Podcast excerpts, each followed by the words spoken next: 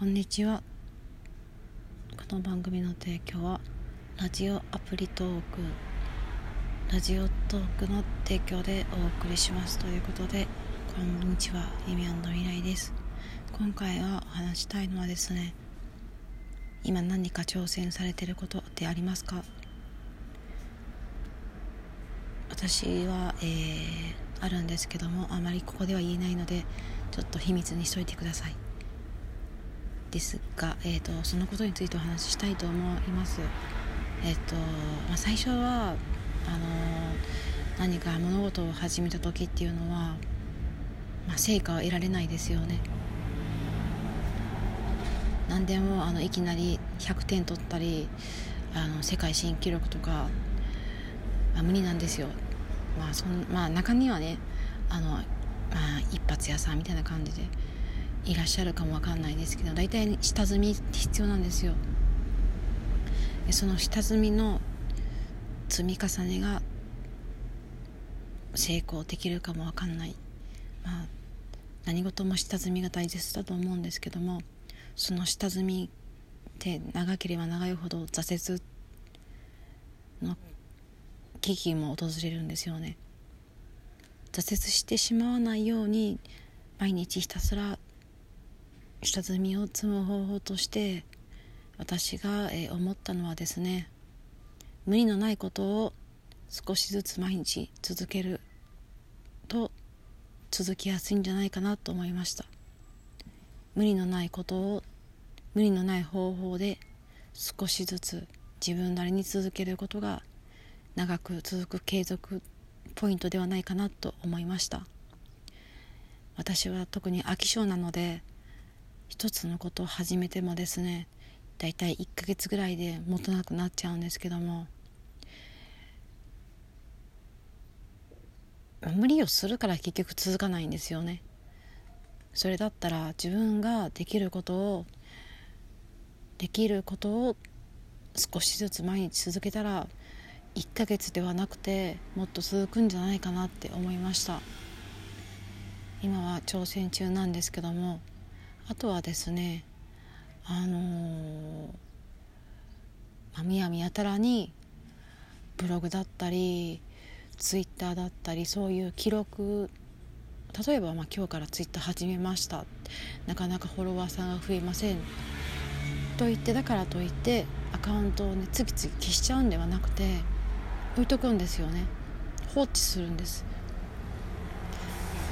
放置してもこれはまた別の時にお話しします。すぐに消さないことが大事だと思いました。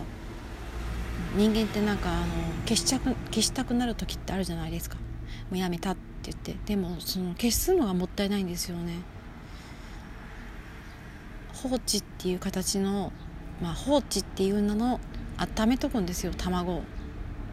ひよこの卵をうずらの卵とかをねずっと温めとくみたいな感じで自分で作ったアカウントとかブログを全部ね温めとくんですよ。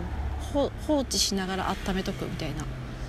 とりあえずタオルでくるんどいて放置しとくんですよ。じゃあいつかはもしかしたらねヒナが帰るかもわかんないんですよ。そういう方法を取ると長続きしない人でも物事は続けれると思います。もしよろしければお試しください。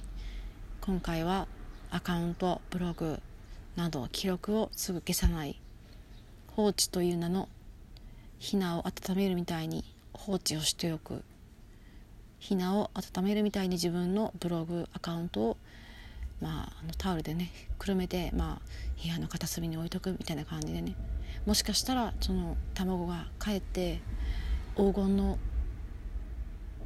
黄金のひなって言わないねもしかしたらその卵が黄金の卵だったかも分かんない。ですよね。これは本当に分かんないんですよ。その時の時流に乗らないと分かんないんですよね。だからなんだろうやろうと思ったらとりあえずやってみることが大事ですね。そしてその記録はずっと残しておく。もしかしたらそれが何かのきっかけになるかもわかんないんですよ。